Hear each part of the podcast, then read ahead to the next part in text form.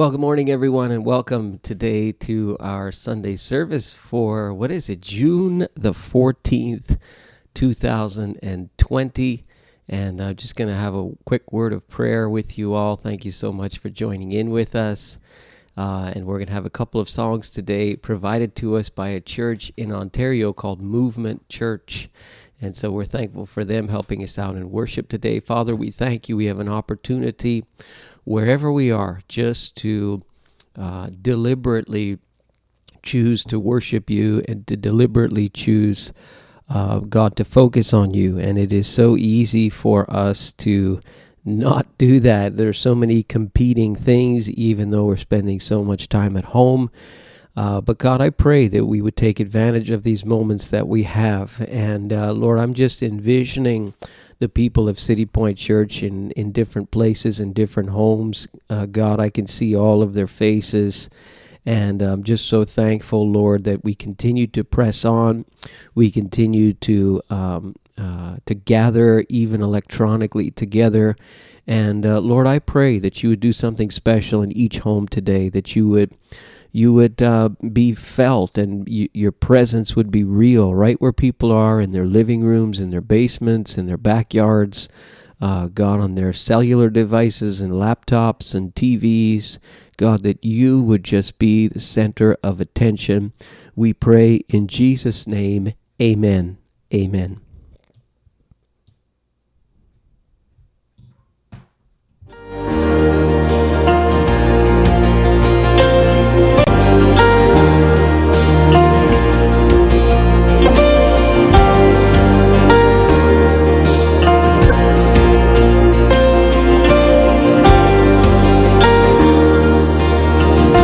Sing together the weapon. The weapon may be formed, but it won't prosper.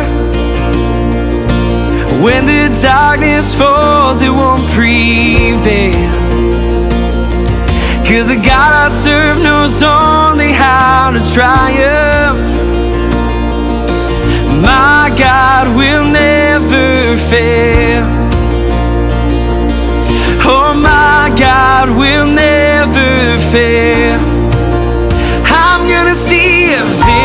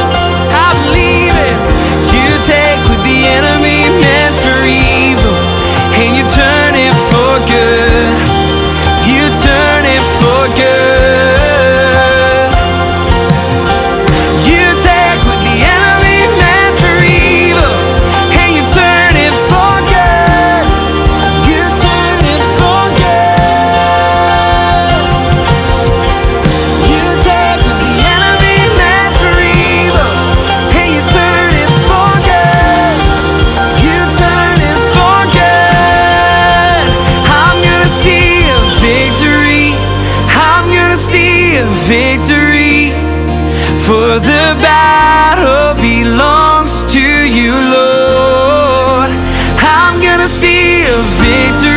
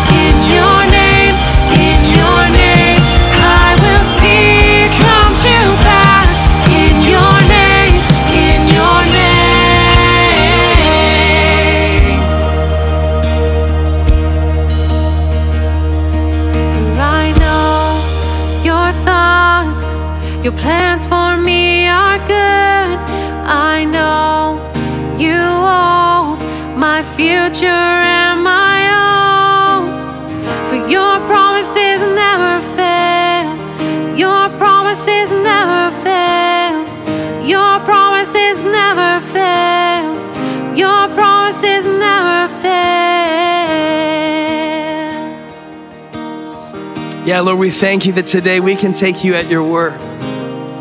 That your promises, they never fail. That your promises to us are yes and amen in Christ Jesus. We're so grateful, Lord, that we get to gather together, even online, to worship you. Lord, I pray that you would bless every family, you bless every household, every mom, dad, every child every person who's in this in this room in this online room right now that we're cultivating lord i pray that they would receive a touch of your hand right now in jesus name in jesus name in jesus name amen amen amen Amen. Uh, as as we were singing that song, there's a passage of scripture that came to mind that I'd like to read to you. It's from Hebrews chapter 11. And uh, the writer here, we're not sure who it is, could be Paul, could be Barnabas, uh, but this is the great faith chapter. We sometimes call it the Hall of Faith chapter, and it starts with Now faith is being sure of what we hope for and certain of what we do not see. This is what the ancients were commended for, and he starts naming people. Uh, he names Abel, he names Enoch, he names Noah, he names Abraham, and he continues with this list. And verse 13 is what's so striking. He says, All these people were still living by faith when they died. They did not receive the things promised. They did not. They only saw them and welcomed them from a distance.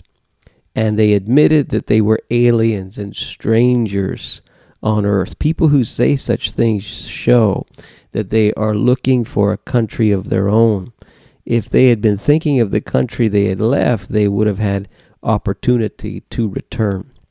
Instead, they were longing for a better country, a heavenly one, not a natural one.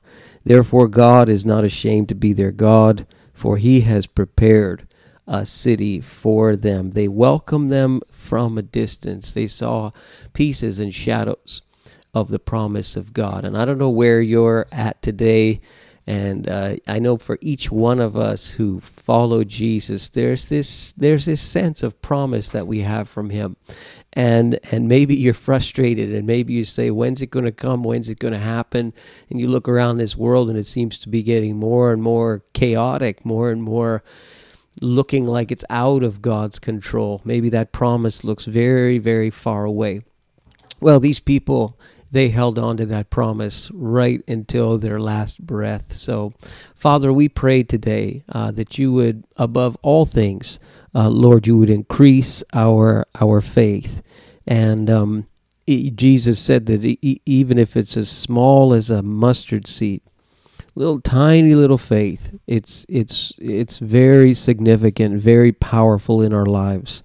So, Lord, I pray you would increase it. I pray as we draw near to you you would increase that simple faith, that simple trust in you, that calmness, that assurance, that courage, that confidence. Lord, that you are faithful and that your promises they happen. They don't always happen in our time. They don't always happen in our way. But God, you are faithful and you, you cannot disown your own nature. You cannot disown your own self.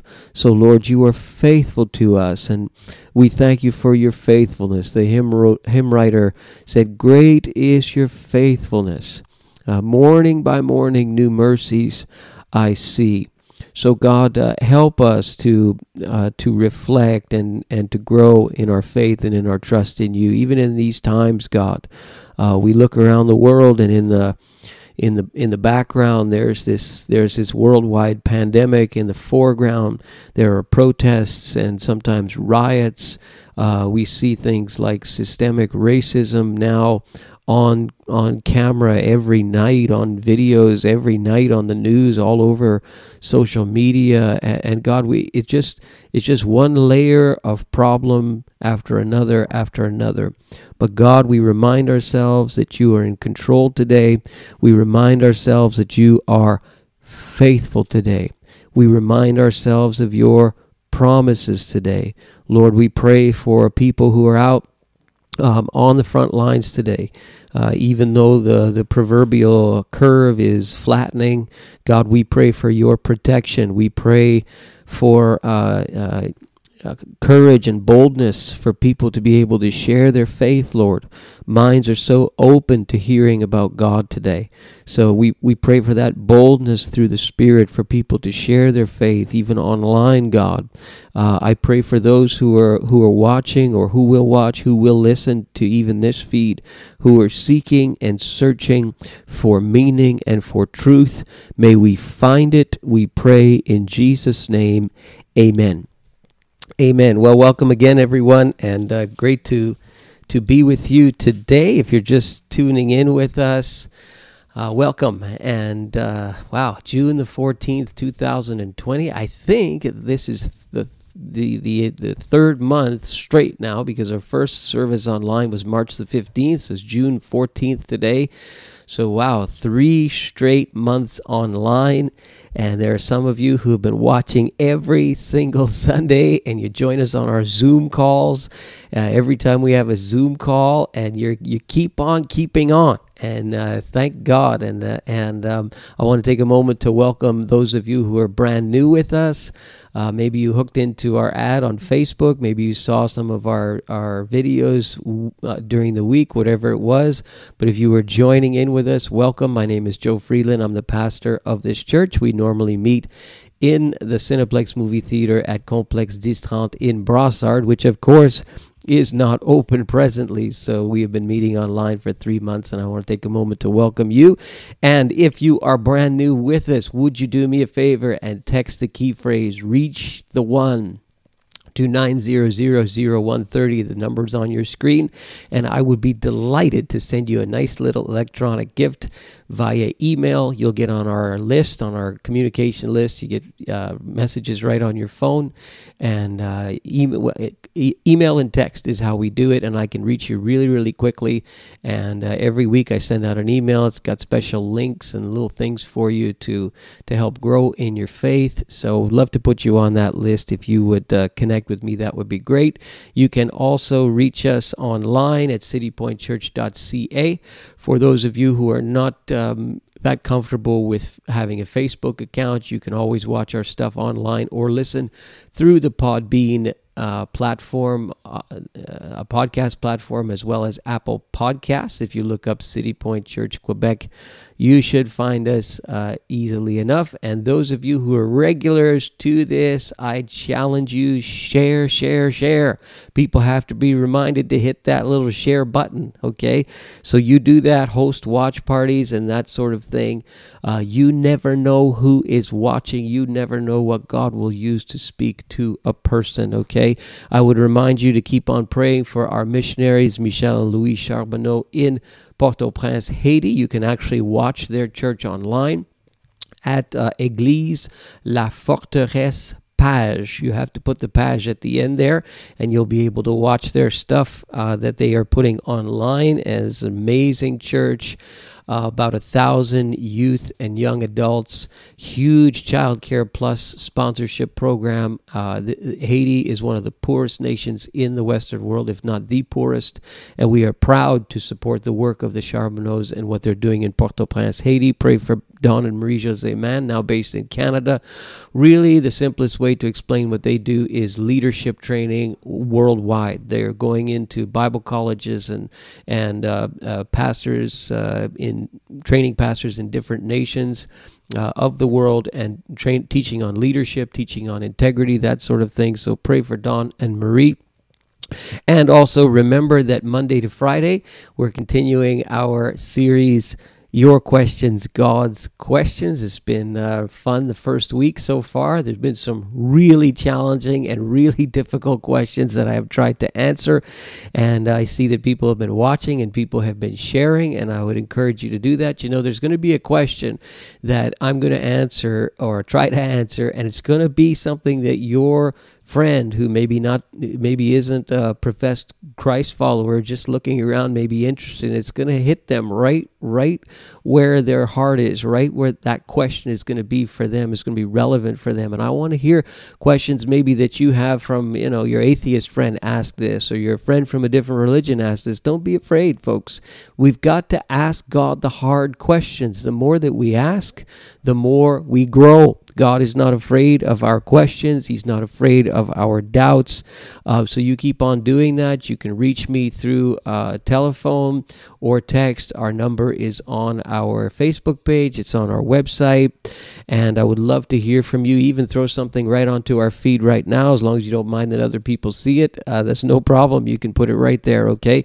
And I'd remind you to continue in your faithfulness and your generosity. You can do that through our website that you see on the screen. Uh, so many of you have switched your giving method to something electronic, uh, or you put checks in the mail, whatever. I am so thankful for your generosity because, folks, the church feels the pinch just as much as every home, every business is feeling it. And uh, we continue to press on and to press forward. Uh, thanks to your generosity, we have this online platform that we can reach people who are far from God. And uh, we thank you so much for helping us to do that. Okay, so we're continuing our series today called Podcasts from Peter. I am a firm believer that if Peter and Paul and the writers of the New Testament had access to this technology that we have today, they would be podcasting, they would be video casting, they would be using every piece of technology possible to reach people. And so um, uh, this is this this is kind of a podcast. If you think of peter's letters in the new testament we have two of them first peter and second peter we call them. And if you think of them kind of as podcasts it puts it more into a sort of 21st century framework. And we learned last week that um, peter is writing from the city of rome. You'll see a little map on your screen there. This is probably the early 60s not 1960s but 60s the actual 60s all right about 30 30 some odd years after Jesus' death and resurrection. He is writing from the city of Rome, way up northwest. In your map there, you'll see a little little red circle. That's the city of Rome. If you go south uh, east, way down in the corner, you see the city of Jerusalem. And then if you move north on your map, you see a few cities, or not a few cities, a few provinces that are circled there. And these are the people to whom Peter is writing uh, both of these letters. These are people who are scattered. So they're fleeing, most probably, due to persecution that they experienced as new followers of Christ. They would be persecuted by some groups of religious Jewish people, some, not all, of course, and they would be persecuted by uh, Nero. Nero did vicious, uh, brutal things to Christians, and so they're scattered and they're they're up in what would be called uh, Turkey today. And so we started. We're going to go chapter by chapter as much as we can. We started with chapter 1 last week, and we're into chapter 2 today. Uh, if you are new to the Bible, I would encourage you to check out the YouVersion app, Y O U version, and that will help you to to find things really really quickly um, and uh, and grow in your knowledge of of the scripture as well okay so we're in first peter chapter 2 and there's several themes really that peter is going to work here um, so we're going to try to do them one at a time. The first one is in the first few verses, and we can call this "Grow Up." grow up in your salvation, and uh, you see that therefore rid yourselves of all malice, and the therefore is there for a reason.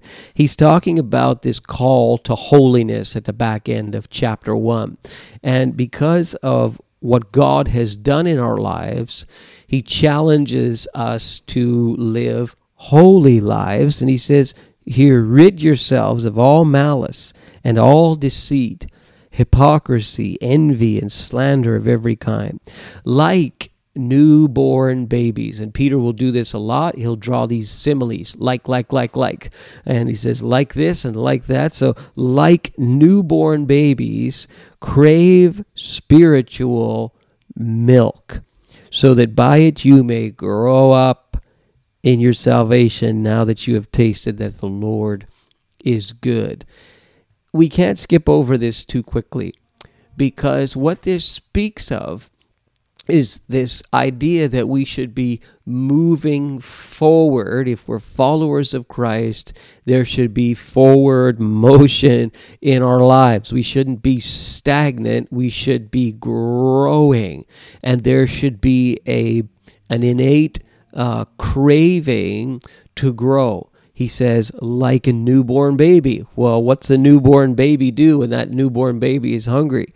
It cries and cries and cries because it, it can't communicate uh, any other way at that point. And so that little baby, when that baby is hungry, that baby's going to cry. When that baby needs to be changed, that baby's going to cry. When that baby wants to go to sleep, that baby's going to cry. That's their way of communicating. And a lot of their communication is going to be because they're hungry. And so he's saying, like newborn babies, they what do they do? They crave milk. They need to be fed, and and when they're newborn, that's their diet. And so he's you, he's saying you've got to crave spiritual milk. Well, what is spiritual milk? I mean, it's it's the scripture for sure, and getting into the Bible. Uh, let me throw out a little plug for you. Uh, if you have not visited Bible Project com or check them out on social. You need to do that. Uh, wow, this is a, a an excellent contemporary presentation of the Bible, the different books of the Bible, how to read the Bible. Again, it's BibleProject.com. They uh, do this better than anyone that I've seen, and they also link with the YouVersion app. If you fish around in the videos section of the YouVersion Bible app, you're going to see Bible Project stuff. And uh, they just released a video uh, called How to Read Apocalyptic Literature, especially the book of Revelation wow, have I received a lot of comments about the book of Revelation over the last couple of months. You need to check their videos out. Again, it's BibleProject.com. Crave spiritual milk. Uh, pray that's another way that you show that and that you grow in your relationship with God. If you're new to prayer, well, you talk to God the way that you would talk to a person. And the more that you talk to God and the more that you watch and see how other people talk to God in the Bible, the more you're going to be able to learn to talk to God and you you will grow that way. So you've got to be growing up. There is a spiritual growth that must take place in our lives, even as there is a physical growth that must take place in our lives. And then he reminds them because these are persecuted people, and he did this in chapter one. He's going to do it in chapter two. Remember who you are remember remember remember and he he throws out these phrases that are like hugely significant. Uh, so, um, as you come to him, the living stone, we'll get into the stone part in a minute, uh, rejected by men, but chosen by God, precious to him, you also, like living stones, are being built into what? A spiritual house to be a holy priesthood offering spiritual sacrifices acceptable to God through Jesus Christ. So stop for a moment. A spiritual house, a holy priesthood. Okay, so we live in the province of Quebec. Maybe some of you are watching and you're watching from the US or wherever. Well, I'm, I'm, I'm here in the province of Quebec. And if you say this to somebody who was raised in the province of Quebec, in particular by the influence of the Roman Catholic Church, they're going to be shocked. But what is being taught here is the priesthood of believers. That when a person becomes a follower of Jesus, this idea of them being a priest it is right here in, in Scripture. Now, uh, uh, there's difference between a priest and a prophet, okay? And to put it simply, the prophet was the person who spoke to the people on behalf of God. The priest was the person who spoke to God on behalf of the people. And here he's teaching you're a holy priesthood. You can come to God on behalf of the people, maybe your own family, your immediate circle, maybe your community. You are the priest of the people when you are a follower of Jesus. Wow. Verse 9, we'll get into the into the, the stone stuff in a few minutes, okay? A few minutes, okay? But if you jump down to verse 9, you are a chosen people. You are a royal priesthood. You are a holy nation. Uh, you are a people belonging to God, that you may declare the praises of him who called you out of darkness into his wonderful light. Man, once you were not a people, but now you're the people of God. Once you had not received mercy, now you have received mercy. So remember who you are. You're being persecuted for your faith. You're you're scattered because of your faith. I'm writing to his scattered people, but remember who you are. Who you are doesn't change regardless of whatever your condition is in life. And that is so true for us today. It almost feels like we've got a blindfold put on us and we're be, we've been spun around in circles and we don't know where we are. I mean, folks, you you watch the the news and if you sit there in front of the television and watch the major news networks, you're going to have that feeling of like blindfolded being in a room spinning around. You go on on social media and you see what people have to say, it feels like that. I mean, it's just it, it's it's like a tornado of things one after the other after the other after the other. Does that change who you are as a follower of Jesus? No, it doesn't. And you've got to constantly remind yourself of that. This is who I am. I'm a child of God. This isn't to be said in an arrogant fashion. You know, we read things like holy nation and royal priesthood, and we can come up with kind of an arrogant narrative there. That's not what's being said here. He's trying to remind people who were down and people who are being pushed down and persecuted in unjust fashions. He's trying to remind them, ah, don't forget who you are, because when you remember that, you can make it through anything that life throws at you. And then the next theme that he's kind of got spun in there, he's got all these stones. Um, and it's interesting because Peter, uh, if you see his interaction with Jesus in the Gospels, Jesus gives him a name that's like stone um, Cephas, Peter.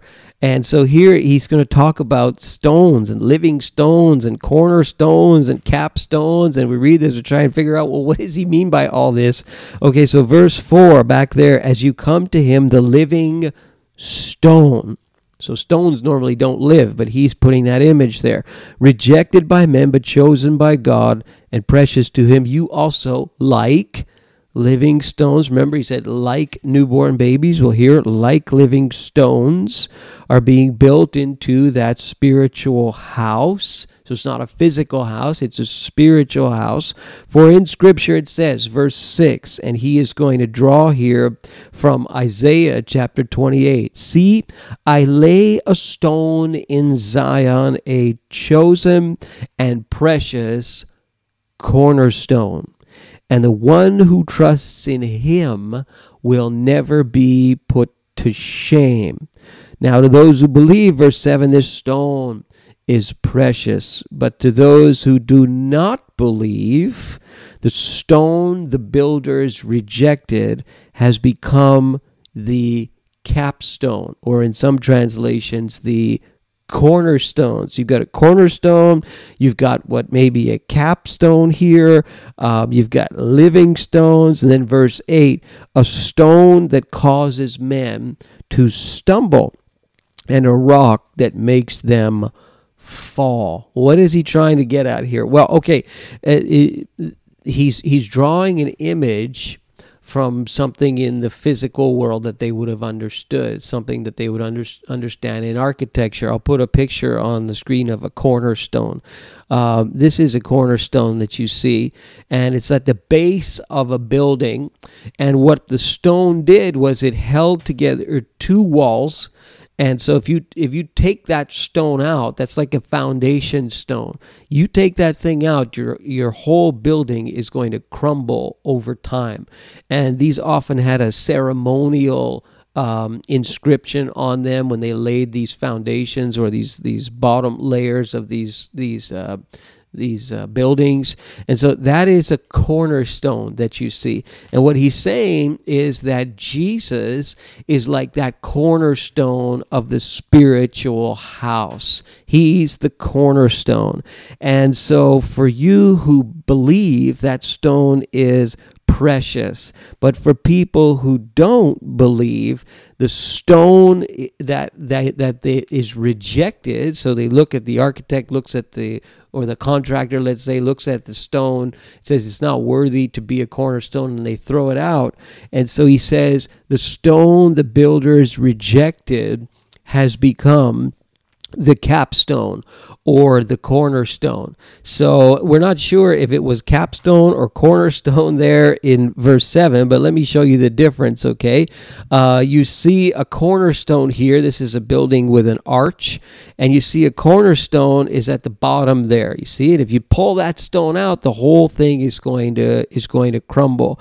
Then you see a keystone. A keystone is up at the top of the arch. Peter does not address what the keystone is, but then he talks about a capstone which is a stone at the very, very top. Now, scholars debate, you know, is is uh, Peter referring to a cornerstone? Is he uh, referring to a capstone?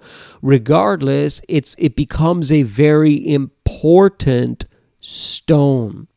Um, so the, the the people rejected Jesus or a group of people rejected Jesus, but Jesus has become the foundational stone. And he is a stone that causes men to stumble. And he is a rock that makes them fall. He's using passages from Isaiah here, and this, this one about the stone the builders rejected is from Psalm 118. Jesus would use this passage, it's used often um, in the New Testament as a reference to what do people do with Jesus?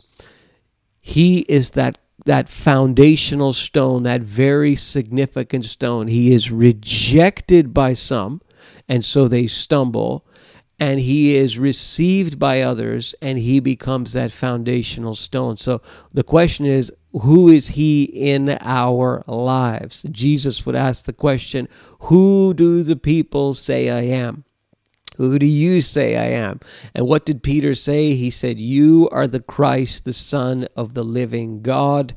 And so Jesus said to him, Simon, son of Jonah, flesh and blood has not revealed this to you, but my Father who is in heaven. You see, so it's it's your decision as to what to do with Jesus. He's either going to be a stumbling stone or a foundational cornerstone in your life, and you have to decide what that is going to be.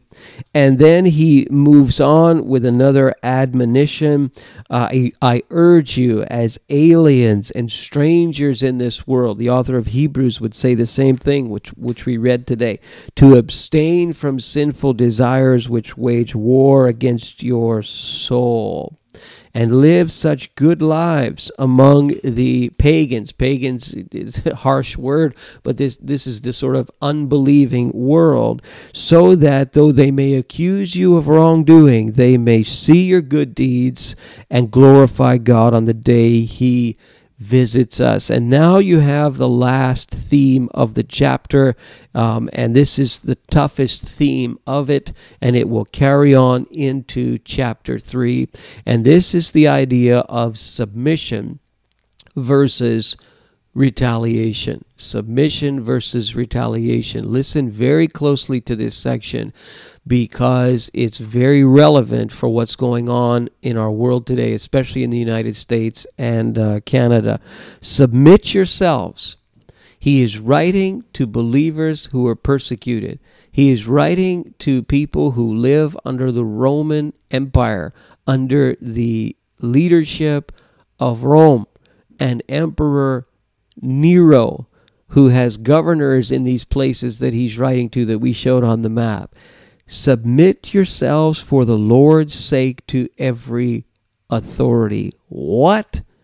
In that setting, in that government, in that condition, this was not a democracy, friends. Okay, we live under a democracy, and so you know we have all these these rights and all of these things. They didn't have that back then, and he's saying, at least not in that culture and context, and he's saying you are to submit to every authority instituted among men.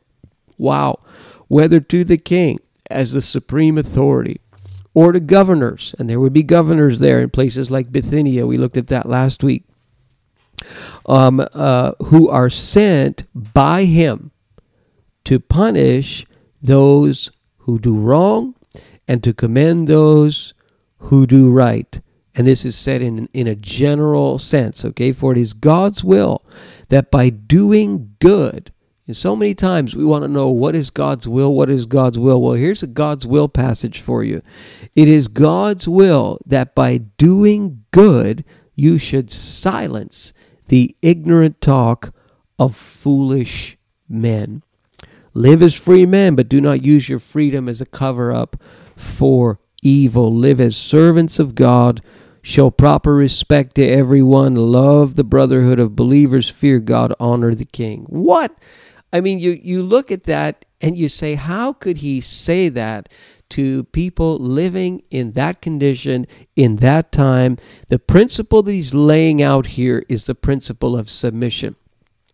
And Paul would do the same thing. He would do it to his letter in his letter to the church in Ephesus. He would do it in his letter to the church in Colossae. Here Peter is writing in very similar terms to these people in these different provinces in what is now Turkey. And he's going to go through different categories of relationship and show them how what does submission look like. And this is the first one the, the governors, the leaders, the authorities of the land. You are to submit to them because, in a general sense, they will punish those who do wrong and they will commend those who do right, and you are to submit to them. Why? And he's going to get into the whys as he continues to break this down.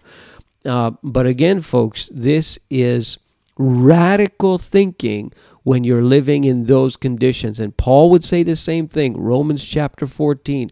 Paul would say in Timothy, he would admonish people to pray for those in authority, to pray for their leaders, even if they didn't like them. That wasn't the point. It was to pray for them because, in a kind of a global, bigger picture sense, the authorities that are there are in a global sense, like in a big picture sense. I'm not talking about in every case in every detail, but just as a in a general principle sense, they're there because God put them there. And you say, how can you how can we believe that? Like how can people in the first century believe that they're supposed to submit to a governor in bithynia who's under nero who's going to persecute christians and turn them into you know human torches which is what nero did? And uh, that's not what he's saying. He's saying you submit because when you do what is right things are going to in a general sense go well for you when you do what is wrong, you're going to be punished. And the authorities that are there will do that. And so he, he's not picking at every little specific instance and every detail. He's laying down a broad, broad principle here. And then he then he gets into his first category of relationship. And listen closely because this is 2000 years ago and if you if you try and and jettison the words that he uses into 21st century culture, you're going to get very, very upset and you're going to miss the mark. This is what he says, verse 18 Slaves, submit yourselves to your masters with all respect, not only to those who are good and considerate, but also to those who are harsh. Right away, 21st century, our minds shut down because we see this word slave. Don't miss the point. 2,000 years ago, across the Roman Empire, the, there were several different classes of people, and one of the broadest classes was the class of slaves. And um, slavery back then was different than uh, slavery that we have, the way we define it for the last 500 years or so. And uh, we talked about this a little bit last week. Um, the, the two were different. The best relationship that we can find in the modern world to try and see, to interpret what Peter is saying correctly, is boss and employee. Because back then, while while of course slaves were owned by a master and oftentimes they were owned for life it was an extremely common uh, class of people. And uh, culturally speaking certainly back then it was culturally acceptable. Although the new testament writers frown on it uh, paul would say if you can gain your freedom do so. But he would also tell people you can be a witness even to your master by the way that you work and the way that you live. A lot of these slaves would be would have a lifetime debt that they would never pay, and they would be in that household uh, accountable to that master for the rest of their lives. They would often rise to positions of power and prominence. Some of them would be teachers, some of them would be lawyers, uh, but still they were slaves and they were owned by somebody. But the best the best modern equivalent would be boss and employee. And we see this in the writings of Paul to the Colossians, to the Ephesians, does the same thing.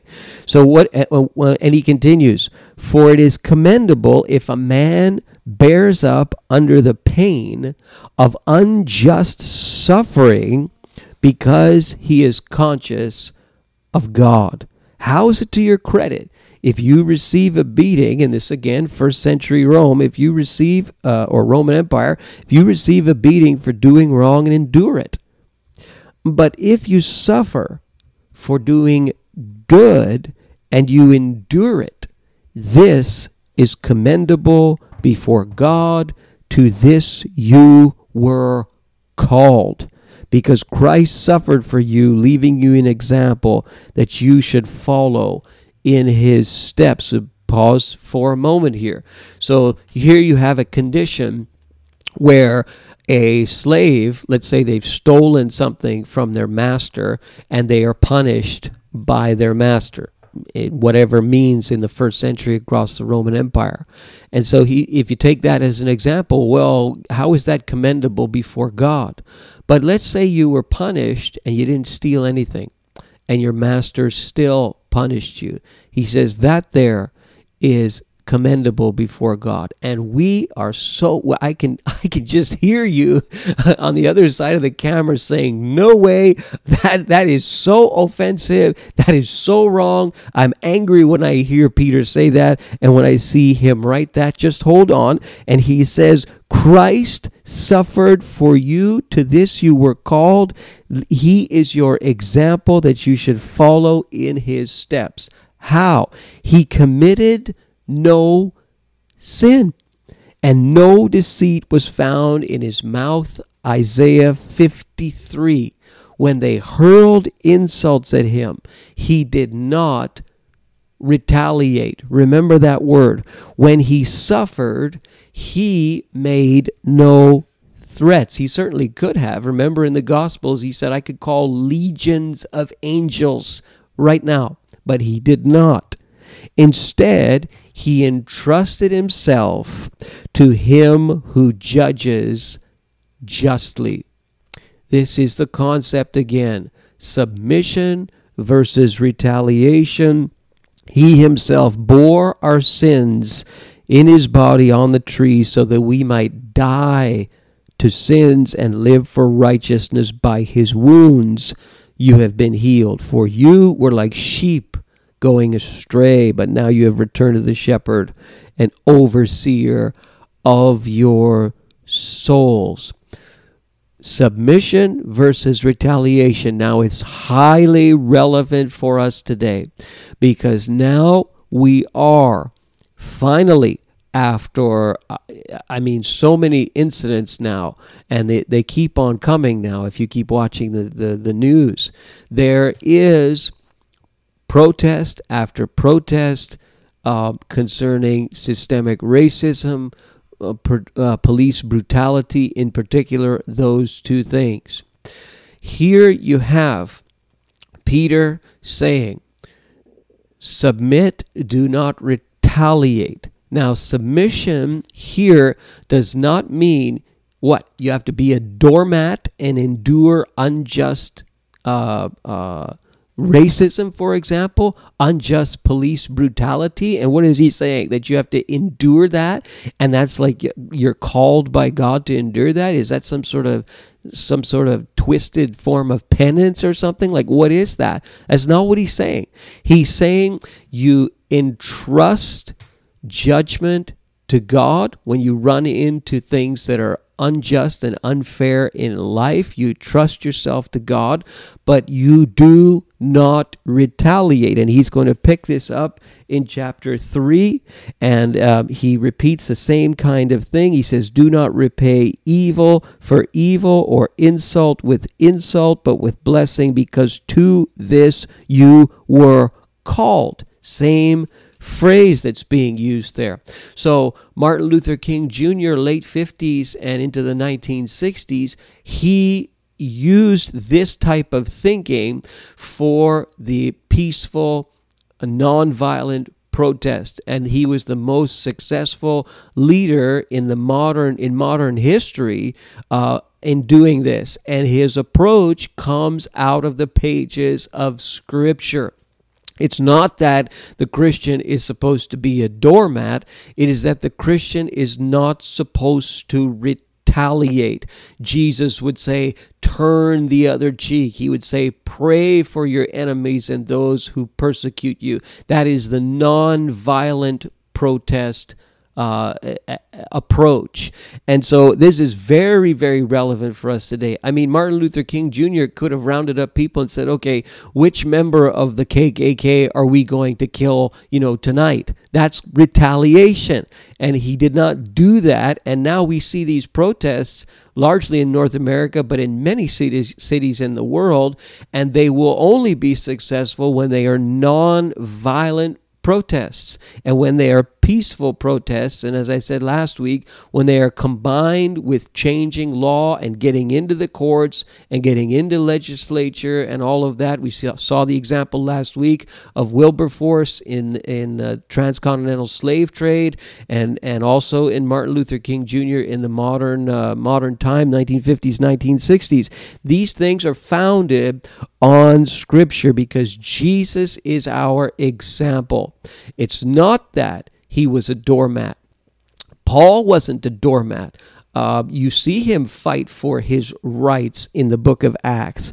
But this idea that retaliation is not the way of God, submission is. And even in difficult circumstances because to this we were called. We are following in the steps of Jesus when we live that way. And next week we'll talk about more more uh, groups of relationships where this applies, wives, husbands, and so on.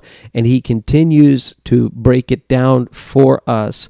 Um, so I'm just going to take a moment to to pray for you. I know this is a heavy uh, chapter, heavy subjects that we're dealing with, but I'm going to take a moment to pray for you, and then we're going to do something really special as we conclude our time together today. Father, we are so thankful uh, for your word today. And even as we look at uh, all of these different things that Peter had to say to us, and all of the different um, uh, teachings that we get from uh, from your word on things like remembering who we are and growing up in our salvation and uh, this this very important subject of submission versus retaliation. Lord, I pray that uh, above all things we would just stick close to you, close to your heart. May uh, may we pick up the pulse of the Holy Spirit and what He wants to do in our lives uh, and through us. Father, I, I pray there are people uh, on the other side of this camera and listening or who will listen and and Lord they're going to be in situations this week where something's going to happen to them that's that's unfair that's that's unjust maybe they'll be at a job and uh, their boss is going to be is going to be inappropriately um, uh, uh, uh, wrong in something that he does, there's, there's something that's going to be wrong that's going to happen to somebody today or, or this week, oh God, even at the job site or wherever. And, and Lord, I pray that we would, we would just remember the example of Christ. Lord, our instincts drive us one way, but may your spirit drive us to the right way. And Lord, we have a chance to be an example and to show this world something different um, in the way that we behave. And so I pray you would help us to do that. In Jesus' name we pray. Amen. Amen. I'd like you to welcome my wife Janet. She's going to come and going to do a real special segment segment for us uh, today as we start to wrap up the service.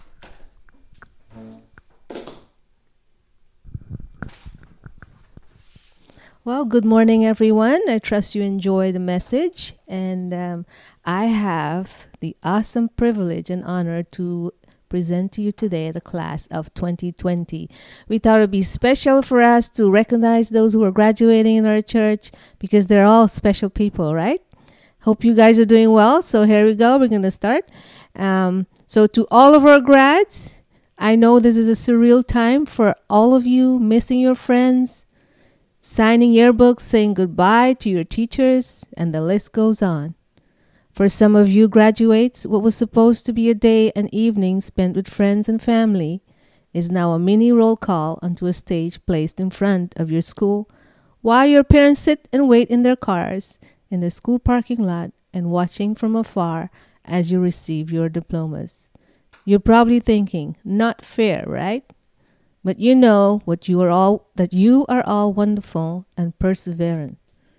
You never thought in your wildest dreams that you would experience a pandemic likened to that a thousand a hundred years ago and witness firsthand a significant need for change in our culture as to how we treat each other despite our ethnicity and the color of our skin. But now it all unfolds before us. I say to you, don't fear change. Instead, embrace it. You are all fearfully and wonderfully created in God's image to fulfill His purpose in your life. So, without further ado, I introduce to you I introduce to you the class of 2020. So last weekend we decided to surprise our grads with some cupcakes. Okay, so the first one is Erezi, graduating from Cedar Elementary, going to St. Lambert High School in the fall. He's the eldest and first son to graduate from his household. A big and exciting moment for his family. Way to go, Erezi. Eliza, graduating from St. Lambert Elementary, attending Centennial Regional High School in the fall. Eliza migrated to Canada a little over a year ago and quickly had to learn a new culture and grasp all areas in her learning in a new school. Way to go, Eliza. Joel, graduating from St. John Fisher Elementary, going to John Rennie High School. He's the oldest of two brothers. Congrats, Joel. You did it. Jonathan, Jonathan serves on our church board and he's finishing up a Master's of Management in Analytics degree at McGill. Well done, Jonathan. Zoe,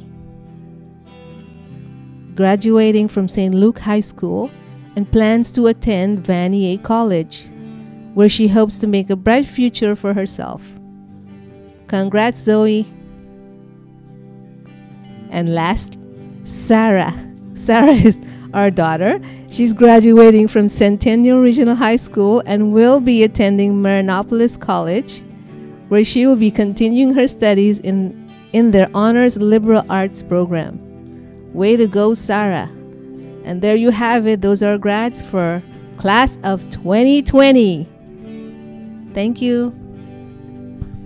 All right, thank you, Janet, for helping out today and, and for all of your work and uh, all those visits. Uh, sorry for the glitch in the sound there, guys. I played the wrong track, but uh, I'm reminded as we listen, as we're listening to the, the, the stories and the different people.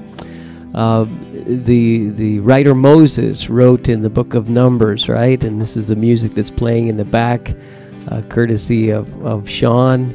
Uh, the Lord bless you and keep you and cause his face to shine upon you and uh, give you peace. And may that be true not only in all of these graduates as they live through this sort of twilight zone time uh, in their lives and in this world, but for all of us. May God keep us. May He cause His face to shine upon us and give us peace. So, thank you so much for joining in today, and uh, the Lord bless you. Uh, we'll be on a Zoom call at about 1 p.m. or exactly 1 p.m. So, just in an hour from now. And if you did uh, register with us through sending your uh, sending the reach the one key phrase to that phone number, I think it'll come on the screen now one last time you can be a part of that Zoom call as well. And so it'll be great to check in with everyone today. Until we meet again, God bless you.